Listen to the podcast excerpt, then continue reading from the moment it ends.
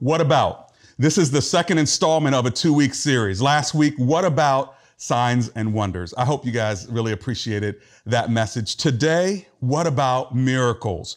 Uh, is God still doing miracles? The answer is absolutely yes. And many of you might be a miracle yourself.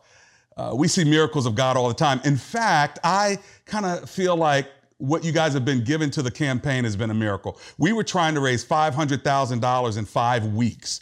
And last week I announced to you that we, I think, brought in 690 thousand dollars. That's ridiculous. That's like a miracle to me because when I came into the office uh, Monday after last Sunday, I come to find out that now we have seven hundred and thirteen thousand dollars to do our renovations. God is just amazing. To me, that's a miracle. But as we talk about the miracles in the Bible, how are we supposed to think about them?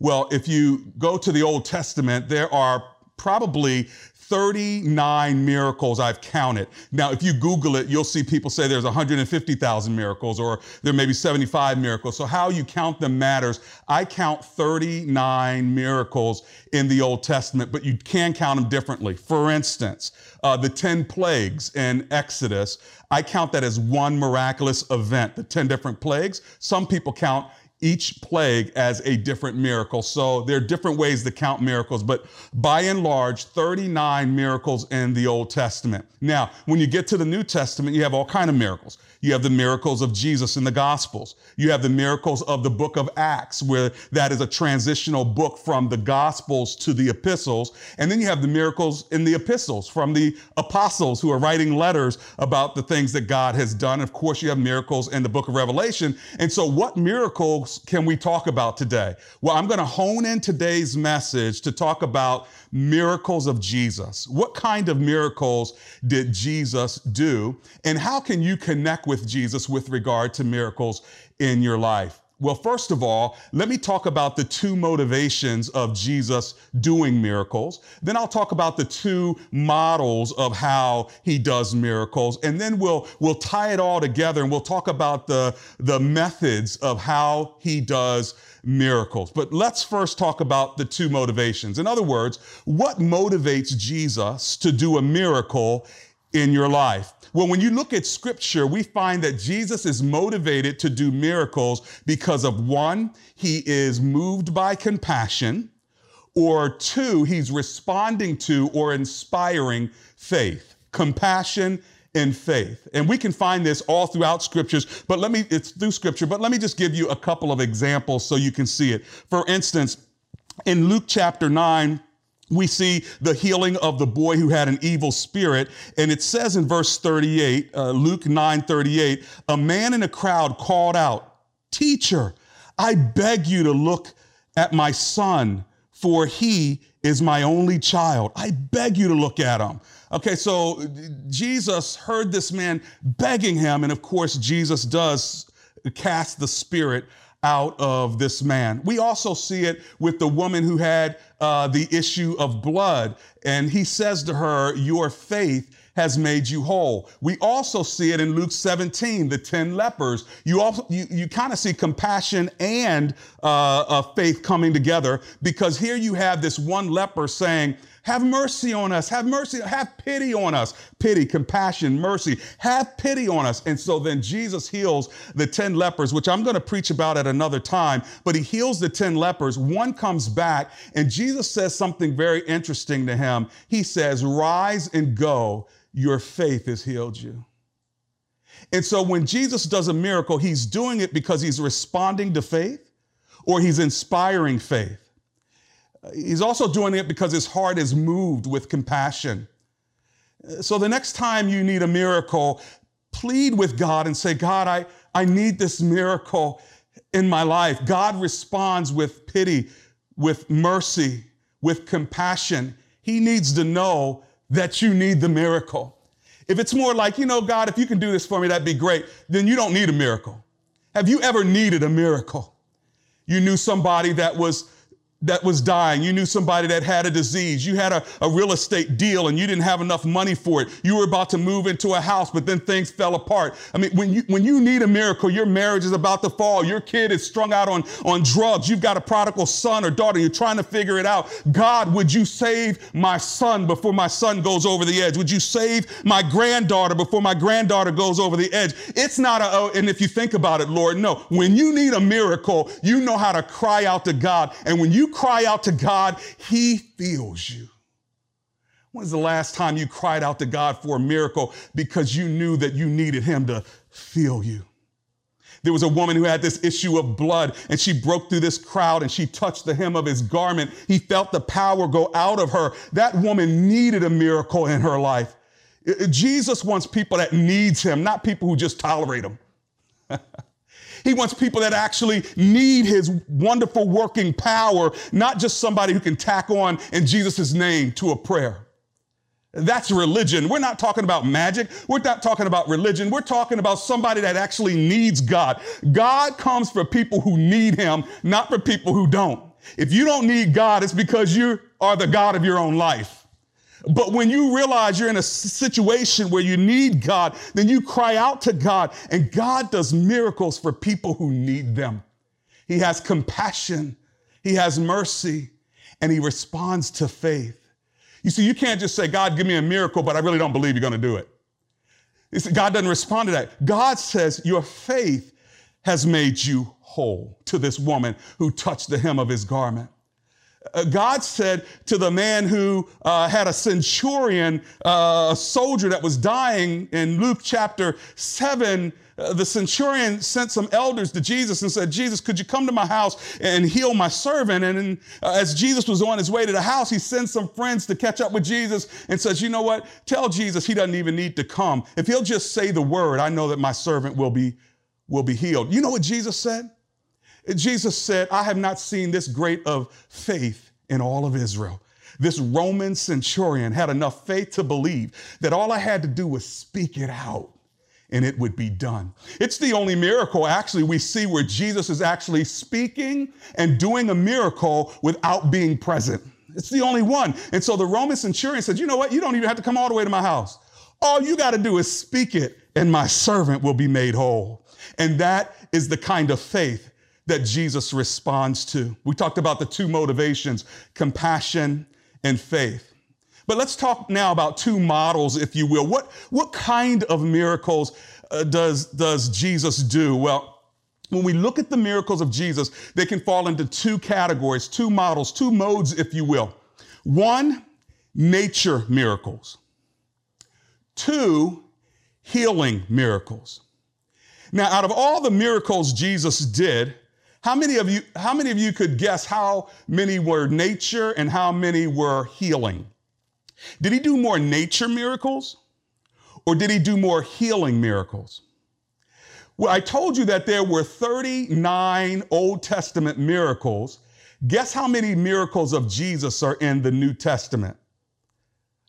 27, if you count the resurrection. Think about it. How many books are in the Old Testament? 39. How many books are in the New Testament? 27. Add it up together and you get 66 books. So in the Old Testament, we have 39 miracles. In the New Testament, with Jesus' miracles, there are a total of 26. If you add the resurrection, it's 27. Now, if you break the miracles of Jesus down, you break them into these two models or modes or categories, and one is nature, the other is healing. Let me just tell you so you don't have to try to figure it out. Nine of the miracles are nature miracles. So the rest of them are all healing miracles. Think about that for a second.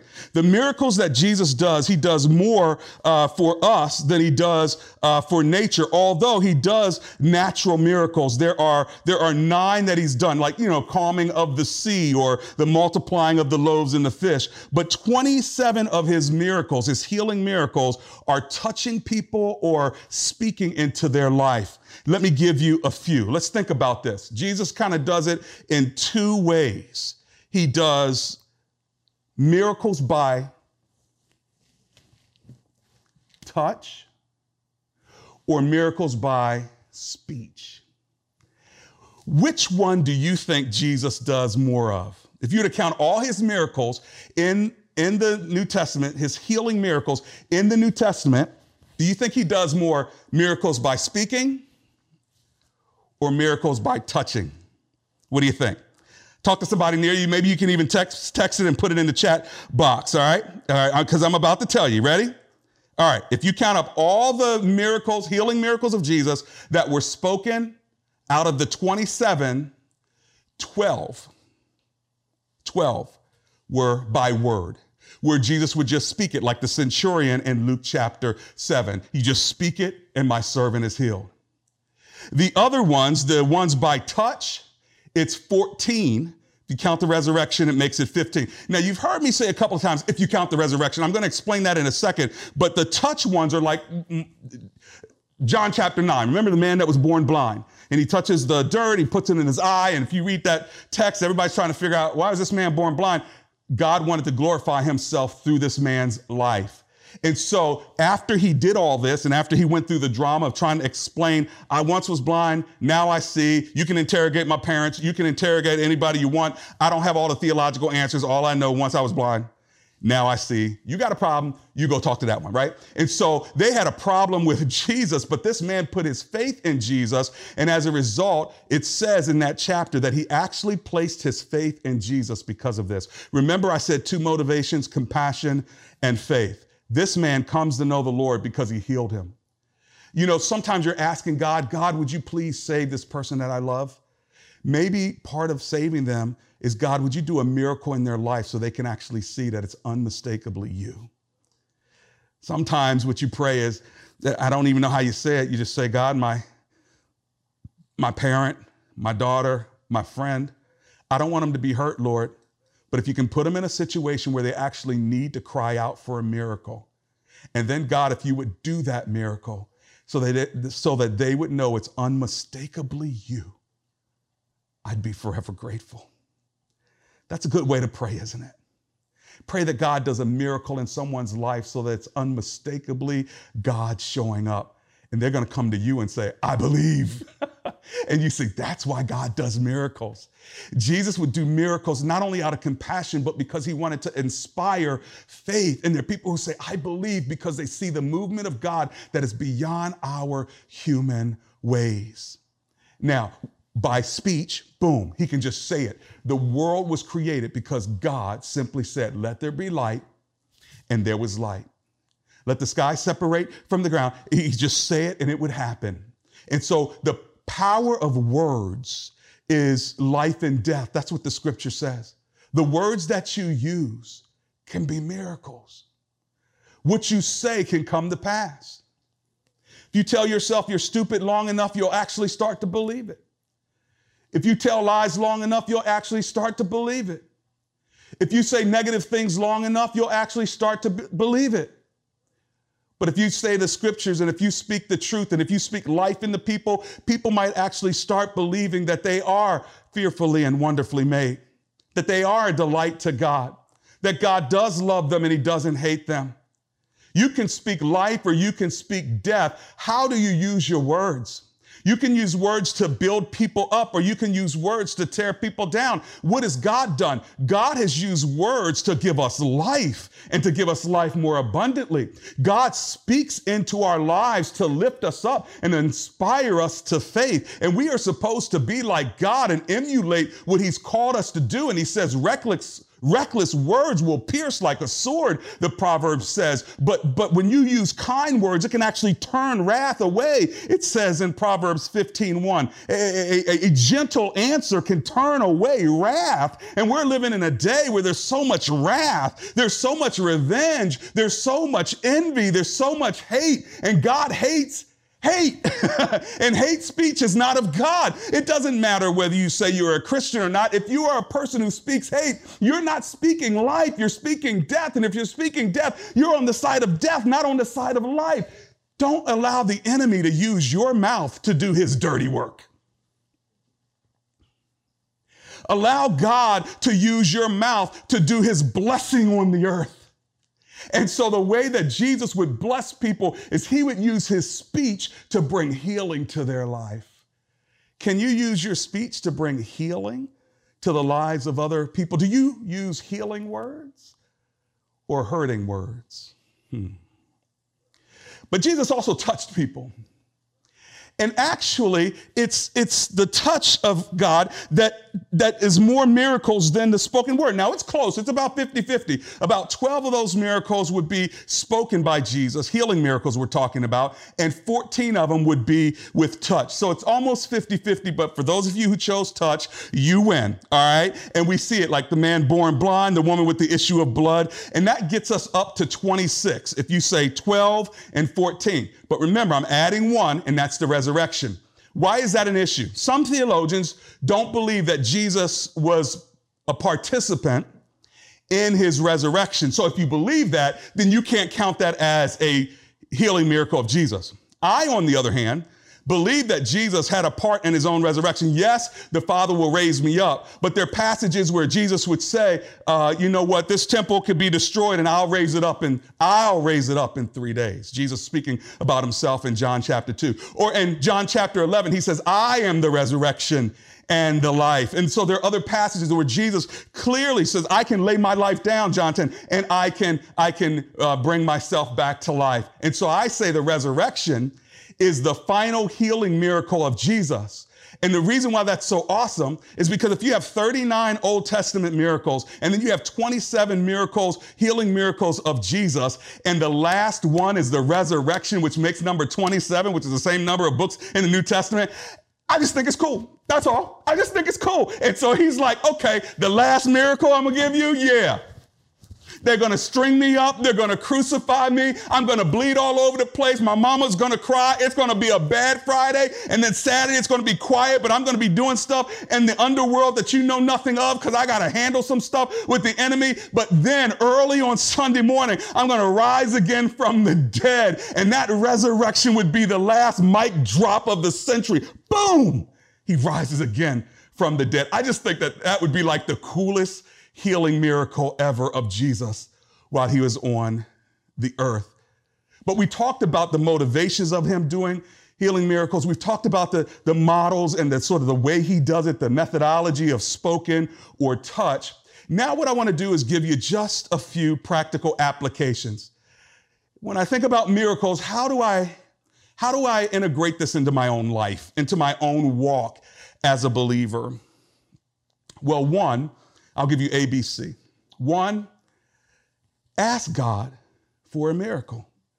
Ask God for a miracle. And again, we're not asking him for a miracle just because we want to see tricks. That's not the issue. We ask God for a miracle when we need it. The question is, do you need a miracle? When you do, ask God. Don't ask God to be a magician. Don't ask God to be a genie but ask him to be a miracle worker. And if you need him, he'll do it. That's the first. Here's the second one. I said ABC. Here's the second one be a miracle for, uh, for other people. You know, the other day we were in New York, as I may have mentioned, and uh, we were at a rest stop, and uh, Jonas Fonseca was driving, and Ronald Green, our music director, was in the passenger seat. And as we were in this vehicle, we were about to, to leave. We had our masks on and everything. And we hear this, this guy knocking on the window. I'm sitting in the back and he's knocking on Ronald's window. And Ronald looks at first and he's like, Do I let the window down? Do I open the door? What do I do? And so he opens the door and the man's like, uh, Do you have anything for me to eat? Do you know that Ronald, he says whenever he goes to New York, he likes to go to this bakery called Mag- Magnolia or something like that. Okay. It was fine. I mean, but it's kind of like a tradition of his. Okay. So he got me some cake and it was pretty stale and crummy. But anyway, that's not the point of the story. The point of the story is Ronald had a couple of these cakes and this homeless guy, he thought about it. He goes, you know what? Here. He gives the guy the cake and the guy walks off. And uh, Janice says, you know, that guy could have been praying for food.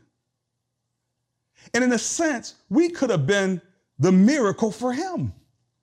Think about it. He could be praying for food, and then when we obey God and, and, and, are compassionate like He is, and merciful like He is, and gracious like He is, He could be using us to be an answer to somebody else's prayer. And so when we give food to somebody who's been praying for food, guess what? We're the miracle.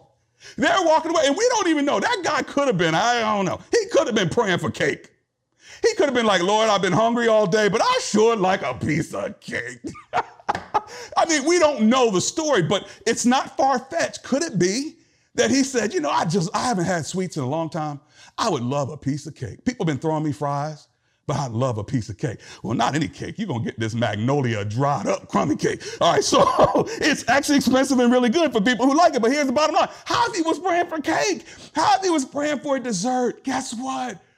we could have been a miracle for him. It may not look like anything for us, it's just natural for us. It's a miracle for him. Can I tell you something? God doesn't really do miracles.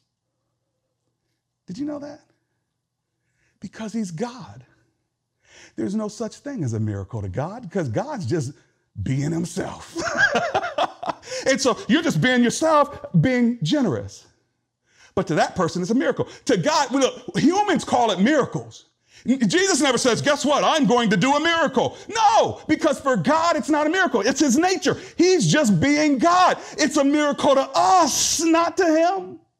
So, yeah, we ask God for a miracle, but we can be a miracle for other people if we'll just live out the nature of God in us. God is simply living out His nature. He's not saying, I'm going to go around and do miracles. He's just going to go around and be God.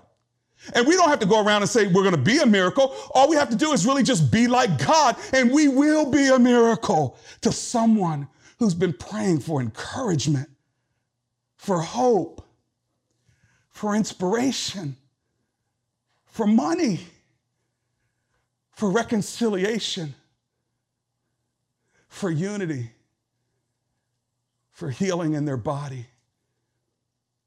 So, A, B, C. Ask for a miracle when you really need it. Be a miracle for someone else. And here's the final thing chase God, don't chase miracles. Don't chase signs and wonders. Chase God. You know, my dad, uh, when he was living, he would come home. He was a federal government worker, and he would come home uh, every day around, I don't know, six or seven o'clock. And, and he would bring home these little uh, diabetic brownies. They were like tan peanut butter color brownies with little chocolate chips and it was wrapped in, in plastic. And he would have it in his briefcase and he'd walk through the door.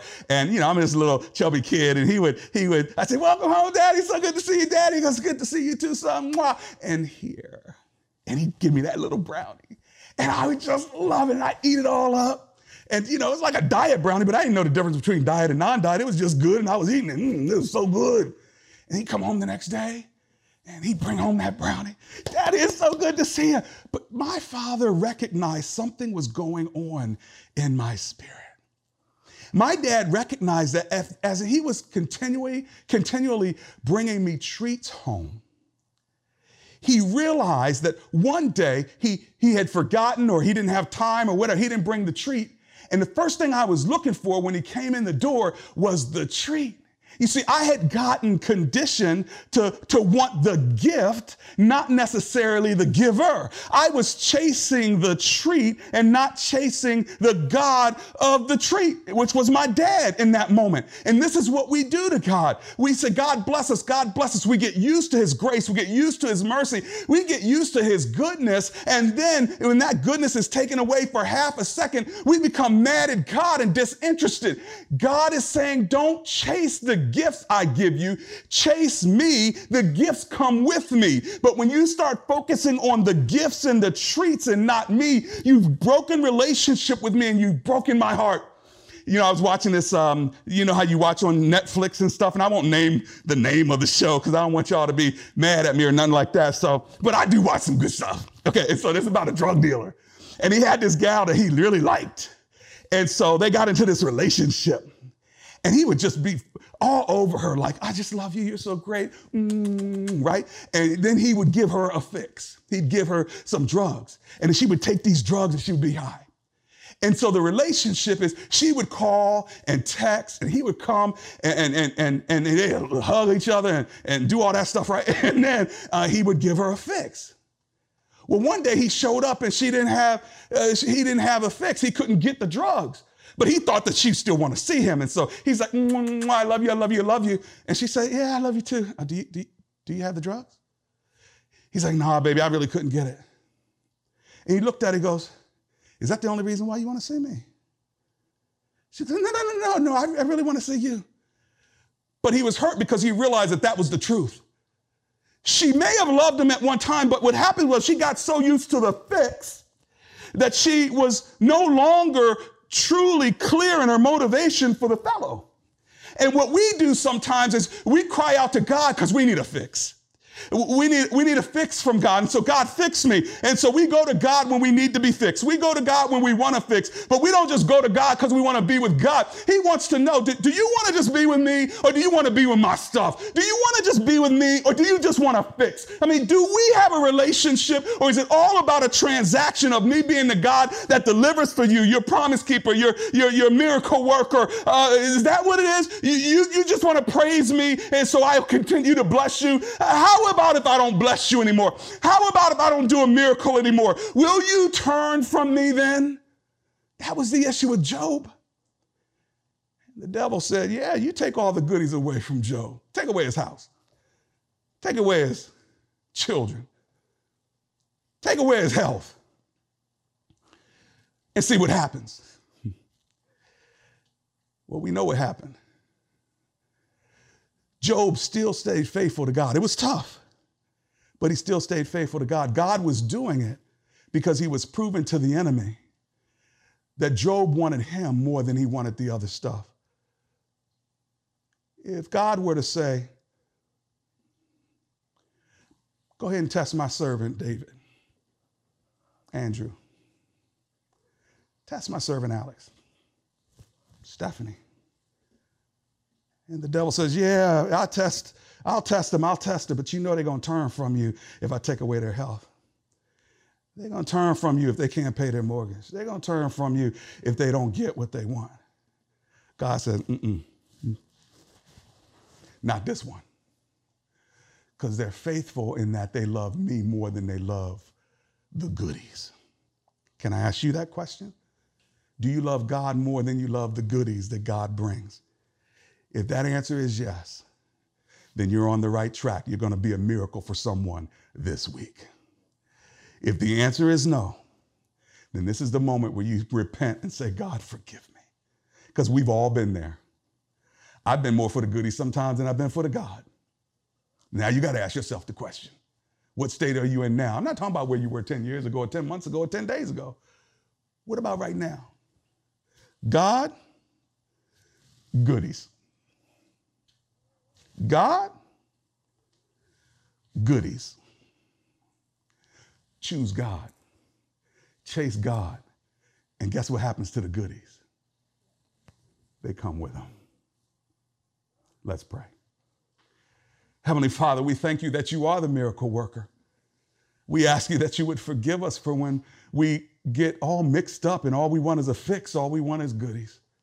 Lord, help us to be faithful to you in all things and forgive us when we've not been. And Lord, for those that may not know you in the pardon of their sins, maybe they've never trusted you as their Lord and Savior. May they make you Lord today by praying and inviting you into their life.